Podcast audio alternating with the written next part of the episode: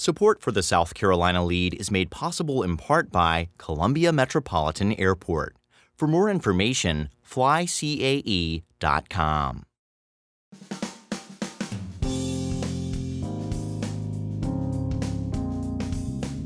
Hello and welcome to the South Carolina Lede. I'm your host, Gavin Jackson, and this episode was recorded on January 28, 2022, from South Carolina Public Radio studios here in Columbia. Just so you know, some of the information in this podcast may have changed by the time you've heard it. This episode features my interview with Beaufort Republican Senator Tom Davis as debate in the Senate on his medical marijuana bill gets underway. We hear from Senator Lindsey Graham about how he wants the government to balance its budget his thoughts on Ukraine, and Supreme Court Justice Stephen Breyer's pending retirement. We also have some campaign trail news for you in there. Look alive, folks. In business, we hear from Federal Reserve Chairman Jerome Powell about inflation, and we got some economic data. Some good, some mm. And in our medical section, I talk with DHEC Director of Public Health, Dr. Brannon Traxler, about COVID data issues and the current surge, which I think is dropping off. We got some data for you in a minute. Also, we want to hear your stories too, so we set up a voicemail box. It's on your phone. All you need to do is call 803 563 7169. Leave us your name, where you're calling from, and what's going on in your world. Let us know how you're handling life these days. If anything has changed, like your job or school, if you're feeling the pinch of inflation, talk about ranch pizza. We can't get enough. Or any other issue you want us to get to the bottom of. We will do it. We have that power. 803 563 7169. Thank you. Now for the latest in South Carolina. Currently, the spread of COVID 19 is widespread, ongoing, and not contained, according to data from the Department of Health and Environmental Control. There have been 15,226 total deaths, and currently there are 1,355,116 total cases being reported in all 46 counties as of January 28th at 4 p.m. Our current percent positive is not available right now. More on that in medical. There are 2,568 South Carolinians hospitalized with COVID 19, 446 are in intensive care, and 254 are on ventilators. Now, a little bit more of a breakdown here. The seven day case moving average has continued to drop since its January 16th peak in our state, but we're still averaging around 12,600 cases a day, yeesh, which is still higher than any of our previous surge peaks. So each day is higher, more than double in some cases than our previous peaks last year. Meanwhile, weekly death rates remain relatively stable and low, which I know is kind of cringy to say. But we have three life saving vaccines available, and so far, 52.9% of all eligible South Carolinians are fully vaccinated.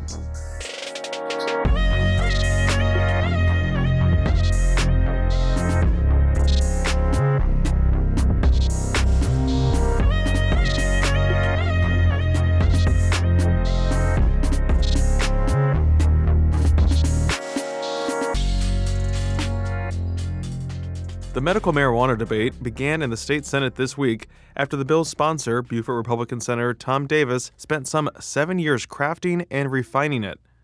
There has been a lot of talk there about the bill and even misinformation about it. To get the facts and ask about concerns some people have, I had Senator Davis on this week in South Carolina. Here he is explaining his bill. I think what they need to know about this bill is that it's very tightly regulated, it's very conservative, um, and it is an incremental step toward empowering doctors to help patients who can benefit um, from their suffering using medical cannabis. Um, we have a very limited number of conditions, 13 particular conditions. Um, that's much narrower than a lot of states. Um, but I took a lot of care in only listing qualifying conditions for which there is a body of medical research that shows medical cannabis can be efficacious. I mean, so I wanted to be very precise in that regard. I mean, I recognize what South Carolinians want uh, as a whole, the majority of them. I think they want a bill that empowers doctors, they want a bill that helps patients, but they don't want there to be any slippery slope or any move toward recreational or adult use. And so, what I've worked seven years to provide uh, is a very conservative bill that empowers doctors, um, helps patients um, and, and does not lead to that slippery slope. And so uh, we work very closely with the Carolina Medical Association, with the State Law Enforcement Division, um, with DHEC, with other stakeholders, and literally seven years worth of, of hearings, study, revising the language. Um, it is a very mature bill at this point in time. And we've had the benefit of looking at the 37 states that have legalized cannabis for medical purposes and looking at those statutes and figuring out what's worked and what, what didn't work so well.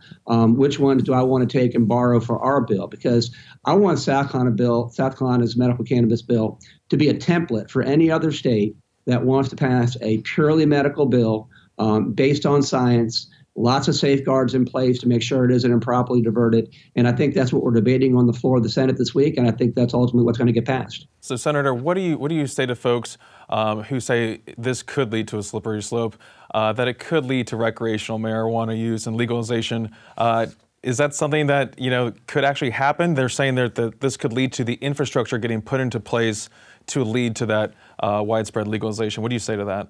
I mean, the only way something like that would happen is if it got a majority vote in the House of Representatives, a majority vote in the South Carolina Senate, and then signed by the governor. I mean, every state is going to be different in that regard. I mean, California and Colorado, they have adult recreational use, but the people of California and the people of Colorado and those other states that have legalized it for adult use, they're different than the people of South Carolina. South Carolinians have their own values. Um, they have their own beliefs uh, in regard to the proper role of government. They have their own beliefs in regard to um, medical cannabis or recreational cannabis. Um, and overwhelmingly, poll after poll shows that South Carolinians want to empower doctors. They want to help patients who are suffering, and they are opposed to recreational adult use. So, mm-hmm. I mean, that's the most obvious answer. I mean, the law isn't going to change in South Carolina unless the majority of the House and the Senate agree it should change, and, and the governor signs it. And, and House members and Senate members obviously represent their their constituents and they reflect what their constituents want. So, I mean, I think that that's my answer is that South Carolina is in California, and and we ought not be afraid of of doing something very narrow and very specific and very well regulated that empowers doctors to help patients. Um, without this fear that somehow there's going to be a sea change in South Carolina in regard to adult use. I mean, that's a whole separate issue.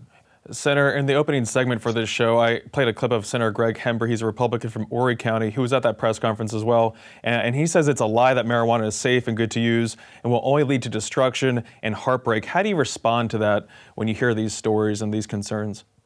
I mean, the only way I can respond to that is by looking at the, the you know, just reams of, of medical studies, clinical studies, peer reviewed studies that have showed that marijuana can clearly be a benefit in, in certain circumstances. And, and again, marijuana is not a panacea. Okay, it may not be for anybody, everybody, and, and that's why we make it very physician centric. Okay, it's a physician sitting across, uh, you know, in, in a doctor's room with a patient discussing alternatives, assessing their condition, looking at what their medication history has been, judging what kind of successes and failures they've had. It's a very personal decision between a physician and a patient as to what's in that patient's best interest. Davis is confident the bill will move through the Senate and get debated on the House floor, though getting through the House could be tricky according to the murmurs coming out of the State House. Oh, the murmurs. And that doesn't include the possibility of a veto from the governor. But we'll see. We'll bring you more on this debate next week, as well as some controversial bills making waves in the State House involving abortion and critical race theory. We'll have more for you next Tuesday. Next up, the 117th governor of South Carolina, His Excellency Governor Henry McMaster, signed the new congressional district map into law this week. Lawmakers approved the measure along party lines, with Democrats against the new map, which they say that due to gerrymandered district lines in the 1st Congressional District, it is less competitive. More to come on the redistricting saga in future episodes. And we got some more State House news for you. Senator Lindsey Graham, wait, he's not in the State House. Well, he was in the State House this week, he was pushing a bill that would make South Carolina the 28th state to call for a convention of states to add a balanced budget amendment to the U.S. Constitution. Currently, federal debt is 134% of GDP, which Graham says puts us on the road to becoming a country like Greece. Financially, that is. He sees a convention of states which would require a two thirds vote in both chambers of 34 state legislatures as the only way to approve such a budget measure since a similar vote in Congress isn't possible. Here's Lindsey. You can put Republicans in charge of the Congress in perpetuity. This chart is not going to change until the Congress legally has to get the debt in order.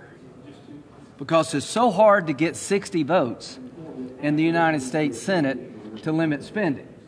And I believe the filibuster has done more good than harm. So if we take back the Senate in 2020, 2022 as Republicans, I'm going to insist that one of the first votes we take is on a balanced budget amendment. I want to put everybody on record to start a conversation throughout the country. Just a note Graham is the ranking member of the Senate Budget Committee. And House Bill H 3205, which calls for a convention of states, passed the House last session by a vote of 66 to 42 and is currently in the Senate Judiciary Committee. Senate Majority Leader Shane Massey said he is hopeful the Senate will take up the resolution. We'll be watching. Now, while fielding questions from the press, Graham had some tough words from Russian President Vladimir Putin, who has been massing troops on the borders surrounding Ukraine in preparation for what many believe will be an invasion. Here's what Graham wants to see done.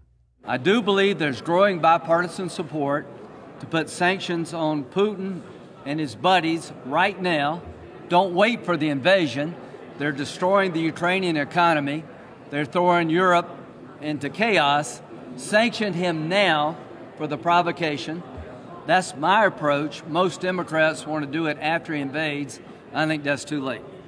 I totally support sending 8,500 troops to our NATO allies in the region because one of the reasons Putin is doing this is try to get NATO to back off. Well, the signal I want to send is we're not going to back off. The more provocative you are, the more resol- resolve we'll have for NATO. So send American and NATO soldiers around Russia to reinforce we're not giving an inch when it comes to NATO. I also will support a Lend Lease agreement where we flow arms to the Ukraine in larger numbers, more sophisticated weapons, so they can defend themselves. The more dead Russians, if he invades, the, the more likely this thing will end sooner rather than later. So sanction him now, build up NATO, and not, do not give in to this bully. If we get Ukraine right, it can reset the world if we get it wrong, God help Taiwan. Everybody is watching. This is a moment for NATO to show, as an organization, we're willing to stand up for our values. It's a chance for the world to tell bullies that in 2022, you don't take things because you can. Now, there's a bit of a split among Republicans right now, according to Axios between those calling for President Biden to take a tougher stance on Russia, like you just heard from Senator Graham, and those who follow Fox News' Tucker Carlson, who favors isolationism and a more pro Russian stance. Caught in between are the 2022 Republicans running for election this year and their primary challengers. But like you heard Graham say, if Ukraine falls, God help Taiwan from China, and a continued creep of strongman authoritarianism. Speaking of, any Ukraine invasion will likely happen after the Beijing Olympics. Putin wouldn't want to ruin his buddy Xi Jinping's party, of course. Now, also, we're sticking with Graham here. He later weighed in on Supreme Court Justice Stephen Breyer's retirement announcement, saying in a statement, Justice Breyer has always shown great respect for the institution and his colleagues, and I wish him well in the next phase of his life. As to his replacement, if all Democrats hang together, which I expect they will, they have the power to replace Justice Breyer in 2022 without one Republican vote in support. Elections have consequences, and that is most evident when it comes to fulfilling vacancies on the Supreme Court. Now, Graham has supported Democratic nominations before, saying he believes in confirming qualified nominees regardless of who appoints them. And of course, he's been attacked for doing his job in this hyperpartisan world we live in. He was one of nine Republicans who voted for Sonia Sotomayor in 2009, and one of five who supported Elena Kagan a year later. President Biden is holding true to his promise to nominate the first black woman to the Supreme Court and intends to do so by the end of February. South Carolina U.S. District Judge J. Michelle Childs is one of many names floating around and one that Congressman Jim Clyburn endorses. She was recently nominated by Biden to the U.S. Court of Appeals for the District of Columbia, which not only helped fill that federal appellate gap on her resume, but is a common proving ground for Supreme Court justices. When Childs was confirmed to her current position in 2010, she was before Graham, a fellow USC School of Law graduate, and the Senate Judiciary Committee he sits on. At the time, Graham introduced her by saying, Every lawyer that I know of who's appeared before her, regardless of their political persuasion or philosophy, has nothing but great things to say about Judge Childs. Still, there are several other names on the short list, and we'll have comments from Congressman Clyburn for you next week. Some more Statehouse news. Florence car dealer Mike Reichenbach defeated Florence Representative Jay Jordan on Tuesday to secure the Republican nomination for the Senate District 31 seat, previously occupied by the late Senator Hugh Leatherman for 41 years. Reichenbach spent more than $260,000 on the race so far.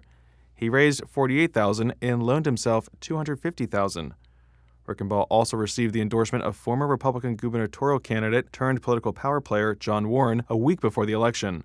Jordan, who has been in the House since 2015, had key endorsements from leaders in the community and the political establishment, but ended up losing by 500 votes. If Reichenbach defeats Democrat Suzanne LaRochelle in the March 29th special election, which is expected in the Republican district, then the 50 year old will become the first black Republican elected to the state Senate.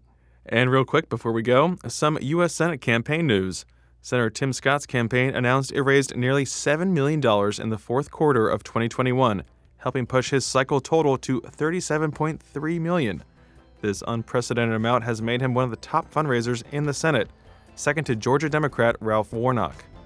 His campaign says he ended the quarter with $21.5 million on hand.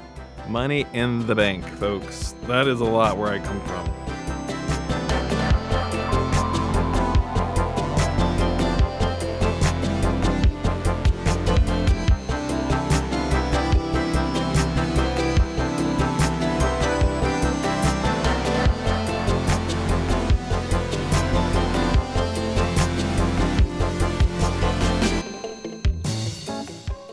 The eyes of the business world were on Federal Reserve Chairman Jerome Powell this week during his press conference following the Federal Open Market Committee meeting in Washington, where members kept rates near zero with the expectation that they will soon be raised to help combat inflation. Despite a robust economy, more data on that in a minute, and a strong jobs market, we still got inflation running hot. Here's what Chair Powell had to say Inflation remains well above our longer run goal of 2%. Supply and demand imbalances related to the pandemic and the reopening of the economy have continued to contribute to elevated levels of inflation. In particular, bottlenecks and supply constraints are limiting how quickly production can respond to higher demand in the near term. These problems have been larger and longer lasting than anticipated, exacerbated by waves of the virus. While the drivers of higher inflation have been predominantly connected to the dislocations caused by the pandemic, price increases have now spread to a broader range of goods and services. Wages have also risen briskly, and we are attentive to the risks that persistent real wage growth in excess of productivity could put upward pressure on inflation. Like most forecasters, we continue to expect inflation to decline over the course of the year. In addition, we believe that the best thing we can do to support continued labor market gains is to promote a long expansion and that will require price stability. We're committed to our price stability goal. We will use our tools both to support the economy and a strong labor market and to prevent higher inflation from becoming entrenched. And we'll be watching carefully to see whether the economy is evolving in line with expectations.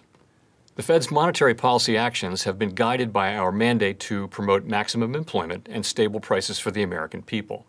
As I noted, the committee left the target range for the federal funds rate unchanged and reaffirmed our plan, announced in December, to end asset purchases in early March. In light of the remarkable progress we've seen in the labor market and inflation that is well above our 2% longer run goal, the economy no longer needs sustained high levels of monetary policy support. That is why we are phasing out our asset purchases and why we expect it will soon be appropriate to raise the target range for the federal funds rate. Of course, the economic outlook remains highly uncertain. Making appropriate monetary policy in this environment requires humility, recognizing that the economy evolves in unexpected ways. We'll need to be nimble so that we can respond to the full range of plausible outcomes. So, yeah, we'll start seeing interest rates creeping up slowly this year, which will be annoying for a bit since we're already paying more for other things. Everything's going to get more expensive. Listen, I know, don't blame me. Actually, well, maybe you can because we did tell you guys to buy a bunch of crap to support the economy while the labor market was convulsing and supply chains freaked out. Whatever. I'm not taking any blame. You can't. Ooh, actually, look, new gross domestic product data that I will take credit for.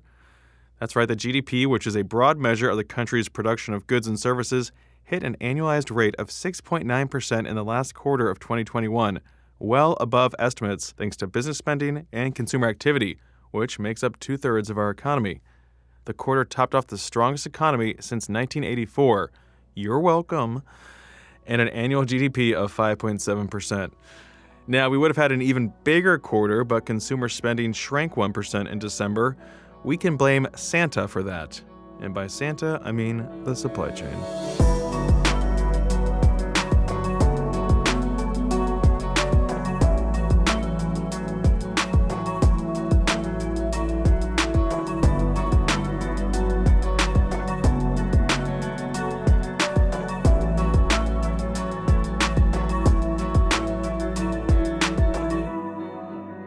As you know, DHEC has been dealing with several issues involving reporting COVID data recently. We've talked about that several times before. Now, there were several factors at play, and while Premier Medical Laboratory Services, a DHEC contractor, has cleared its testing backlog, other metrics are still playing catch up, like the percent positivity rate. Now, in an effort to get to the bottom of this and make this show almost an entire version of This Week in South Carolina, I spoke with DHEC Public Health Director Dr. Brannon Traxler about this and more. Here she is explaining What's going on? We did have some data processing issues over the weekend and into the first part of this week, but I am happy to report those were solved and we were able to get all the data inputted into the system and cleaned and, and reported out yesterday. I think the, the percent positivity is the only part um, that did not go out yesterday because the negative results were still uh, being imported. In terms of the all the case counts and so forth, everything is is back up and running smoothly now and and there have been systems put in place to be able to overcome these issues and process these volumes which we hopefully won't need again but mm-hmm. should we it's there for the future can you delve a little bit deeper into this what was the cause of, of these issues some of it was was an IT, um, not our IT department, but an IT type issue, um, literally involving the software um, that connects the way we get labs in uh, to our database. And so labs primarily come into our system uh, one of two mechanisms. One of them is electronic lab reporting, which um, especially the bigger hospitals, bigger labs are set up to do. Um, and that's really the best and easiest way for the labs to come in. The other half of our labs come in on CSV files.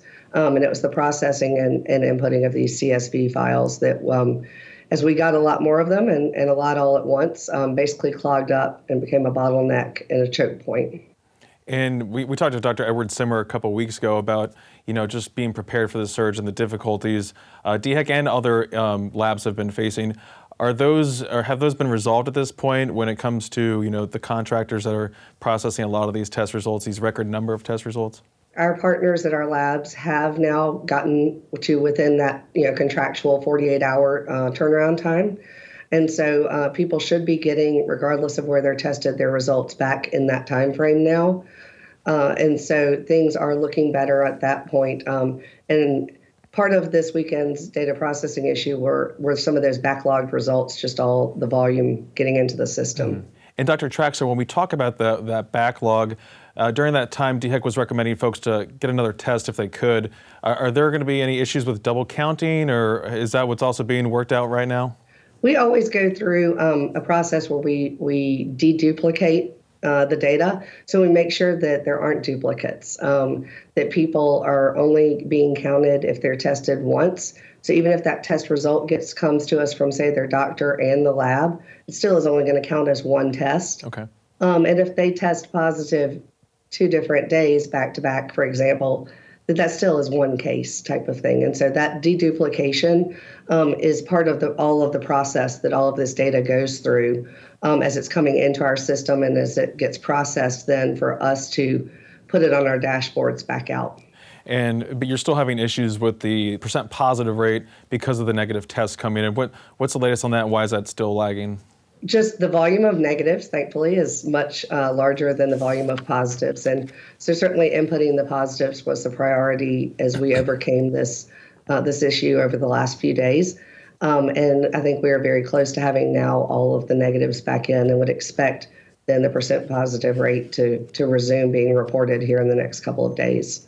Dr. Traxler, where are we right now in this surge? January's been quite the month. Uh, I know uh, we saw a case rate high of 115,000 the week of January 15th. Uh, last week, I know the numbers are still going in, but if you base it off of what's been reported so far, it seems like it's about half of what that week prior was. So, Uh, d- or do you see some positive signs here, some positive metrics when we're looking at this current surge? So I think it is still very early, and it's hard to um, say for certain that we have peaked, for example, and are on the downslope. But um, there are encouraging signs, and we have seen even with the with the data, as you're pointing out from a couple of weeks ago, that that rate of increase even was slowing. Mm-hmm. So we were seeing less of a rate of increase, um, and so I am hopeful, um, but cautiously hopeful. Remember that court fight over banning masks in schools after a temporary measure to that effect was approved in the state budget last year? but was struck down by the state Supreme Court and thus kept the decision with schools? I'm sure parents of school aged children do. Well, the Fourth Circuit Court of Appeals upheld that ruling this week, which ensures students with disabilities who are at risk of severe illness if they get COVID have access to public school education. The ACLU of South Carolina and other groups sued the state over the ban last year. And really quick on the way out, this from the Johns Hopkins Center for Health Security newsletter, which I love. Subscribe to it, it's really good. New research provides evidence that SARS CoV 2 vaccination has no negative impact on reproduction, whether conception is achieved through heterosexual intercourse or in vitro fertilization. But men who become infected with the virus appear to have a short term decline in fertility. So, again, vaccination, no effect. If you get the virus, short term decline in fertility. Not my words, this is based on a study published in the American Journal of Epidemiology. Researchers from Boston University School of Public Health found no association, again, between vaccination of males or females with any of the vaccines available in the United States, and the likelihood of conception with fertility rates among female participants with at least one dose of vaccine almost identical to rates among unvaccinated female participants. In the same study, researchers report that men who tested positive for SARS CoV 2 within 60 days of a woman's menstrual cycle had reduced fertility when compared with men who never tested positive or who tested positive at least 60 days prior to the cycle. So more more evidence of the power of vaccinations and another reason. Not my research, folks. You can find all that on Facebook.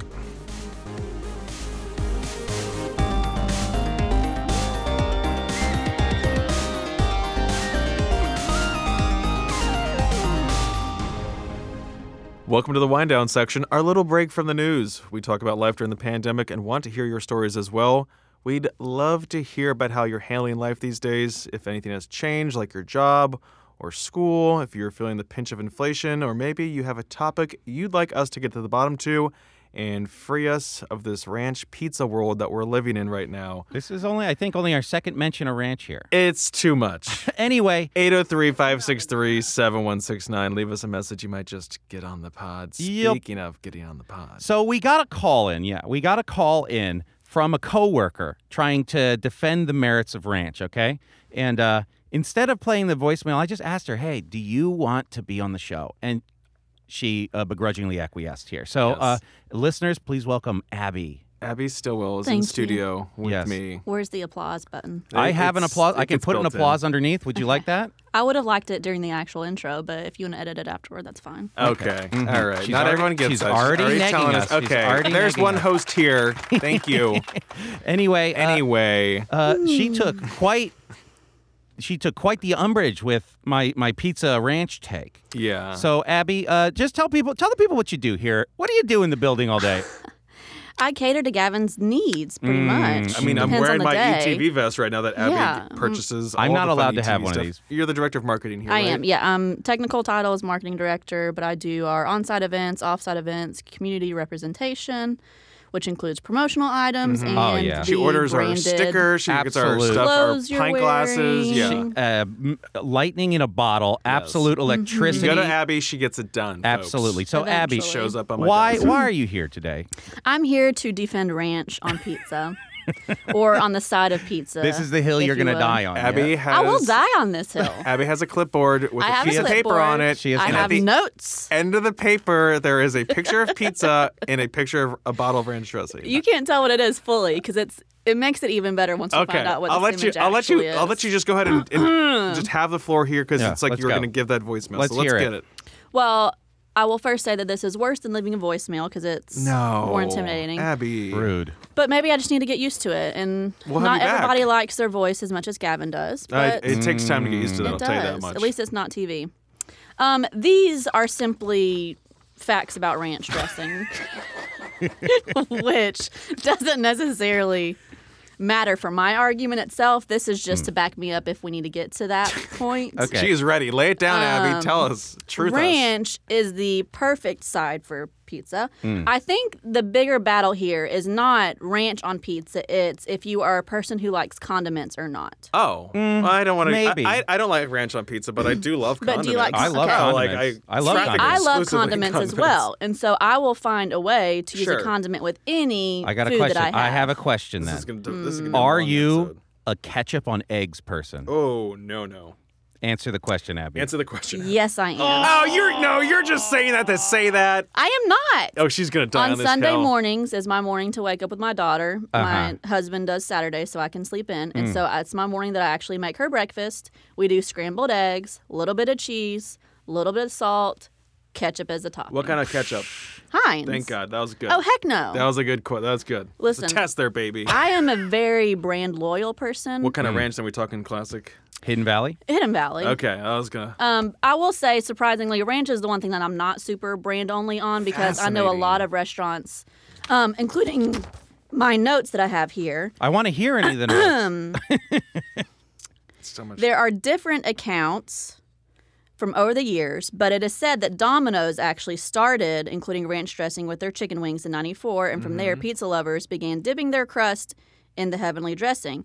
From there, these are facts that I found, but from there, many pizza restaurants Yeah. actually started crafting their own ranch recipe to mm-hmm. cater to being a side dish to their pizza. I will. I would just like to point out that it, uh, if Domino's does it, Yeah, I was gonna say I That- didn't know if I wanted to read this fact because I'm pretty sure that your um, Domino's is not good elitism pizza. over restaurants yeah, but it's still in general would yeah, not include Domino's. That's true, but, But- it's it's indicative of the mass appeal. that we're pizza talking about. lovers aren't like goo goo gaga for Domino's. So Just No, ignore that. yeah, of course. the back of my paper here, I did get lost in a Reddit thread Dangerous. that Now, was a are- little did you- bit longer than my CVS We gotta, we receipt. gotta, we gotta up your parental controls, Yeah, Abby. sheesh. You're putting a jihad on pizza. I picked my top three comments, so I didn't Love do it. the whole thing. I picked my top three comments. Love that. Yeah. One, it is our God given right to match these two phantasmal things together. Ranch is by far the best option to dip pizza in. I'd say constitutional right. Yeah. First Amendment, baby. Mm-hmm. You constitutional carry your ranch everywhere. Two, and this is what I said earlier, most of the pizza joints in my town make their own ranch specifically for pizza dipping. Yeah. Okay. Three, the only thing that can improve the cardboard that public schools call pizza is ranch. Well, that makes sense. But there. and that's I wanted to but include that's your that one right because I'm saying that that might be where some of this is ingrained in us. Hmm. So I'm saying, like, if you go into Little Italy Mm-hmm. and you have pizza, you're going to be like, this pizza is incomplete. I need ranch with I think this. she could do pizza I will- without the ranch. I'll but when eat it's it presented, without it. However, I would like to have something to dip my pizza in. What's tell me your favorite part Hmm. of ranch? What's what's your favorite thing about ranch here? Is it because it really accents these flavors, or is it because it's such a strong flavor? And there's no such thing as mild ranch. There That- are some runny ones. But I'm saying the the flavor is a very strong flavor. It is. It's And a it- very it- strong and it- overwhelming flavor. Yeah, and masks- America is very strong. it's the flavor of America. Okay. It masks it masks stop. uh, uh, the the flavor of the pizza. When when you put it on pizza or whatever you put ranch on, to me it tastes like Mm-hmm. it ranch. takes away from that. Yeah. And so Yeah. I'm saying, do you truly like pizza or do you like ranch receptacles? Um, I truly do like pizza. I thoroughly enjoy it. Mm-hmm. Um, I think for me, it is more so I need a condiment with my food. Even pi- mm. but with pizza, if I need a condiment, Well, I don't want extra the grease marinara. on top of the pizza to be my condiment. extra marinara. I don't Yeah. like tomatoes, and so I already get light sauce on my So- pizza. but you put ketchup Abby, on your eggs. it's a question: different Would thing. you put? Ketchup is not a tomato. It's tomato. It's made from tomatoes, but it is not a side of tomatoes. Okay, well, I'm not even going to get into that one. but would you eat a pizza if the tomato sauce, the marinara sauce, was replaced with ranch? foul. Disgusting. Well, they do that. there are Where? Where? There are some pizzas like at Mellow Mushroom or those other ones that are the theme pizzas that the ranch is the base of the Oh pizza. my That's God! Field trip! Buffalo Field trip! We're chicken. going to It's the Mellow same- Mushroom. I'm it's not the eating same it. thing as Oh, you'll like eat some- the oh, you'll barbecue eat it. pizzas Oh, that you're have a gonna eat layer it. of barbecue sauce as the Ugh. sauce. That's another thing too, because you're a Unholy. huge bar- Buffalo barbecue, whatever barbecue chicken fan on your pizza too. So I think Mm-hmm. when you're talking about that, doesn't that make sense to dip in ranch? ranch. My favorite specialty Unholy. pizza, if we may, right. is Mellow Mushroom's Loaded Potato Pie Pizza. Oh my God. That I think is one of the ones City. that has a ranch base. disgusting. Um, and it's essentially a chopped up baked potato on top of your pizza Oh my God! that has ranch drizzled on top as well. I, I think and sour cream. I think that that goes against the Geneva Convention. Yeah, that sounds definitely. like an absolute war crime. Mm-hmm. That uh, you should be brought up in the Hague. I love my you know pineapple and ham pizza. I love my Hawaiian pizza. I'm not trying to do that. Oh, okay then. Well, I don't like pineapple anyway, so I'm not going to put it on a pizza. well, Pineapple is great. well. I had an epiphany during all this. Yes. Ranch on pizza is the equivalent of Crocs on feet. Uh, This I don't hot know. ta- this hot take will not be Come discussed further. It is now Lede law. That's trash. That's it. That's trash. We got to get Meg to call in to verify these these findings. But uh, That's a fashion council rule. This is a Lede law. She has no she has no jurisdiction over Lede law. I don't. She- She might call in angry about that. She has jurisdiction on the fashion council, but Yeah. this is Lede. This is the it's the runes, baby. the runes and scrolls.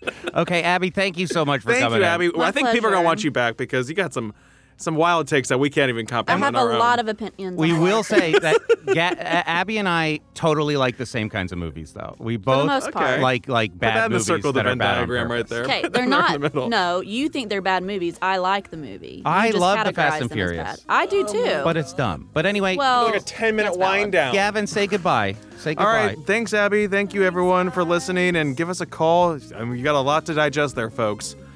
Uh, with probably indigestion with all the food we're talking about there. Ooh, TGIF from the Lede.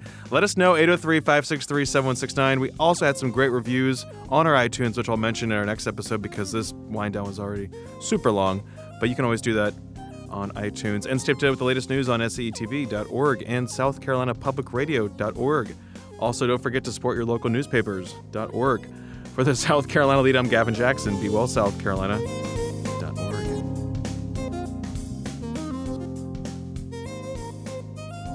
Okay, that's what my dad said. Ah,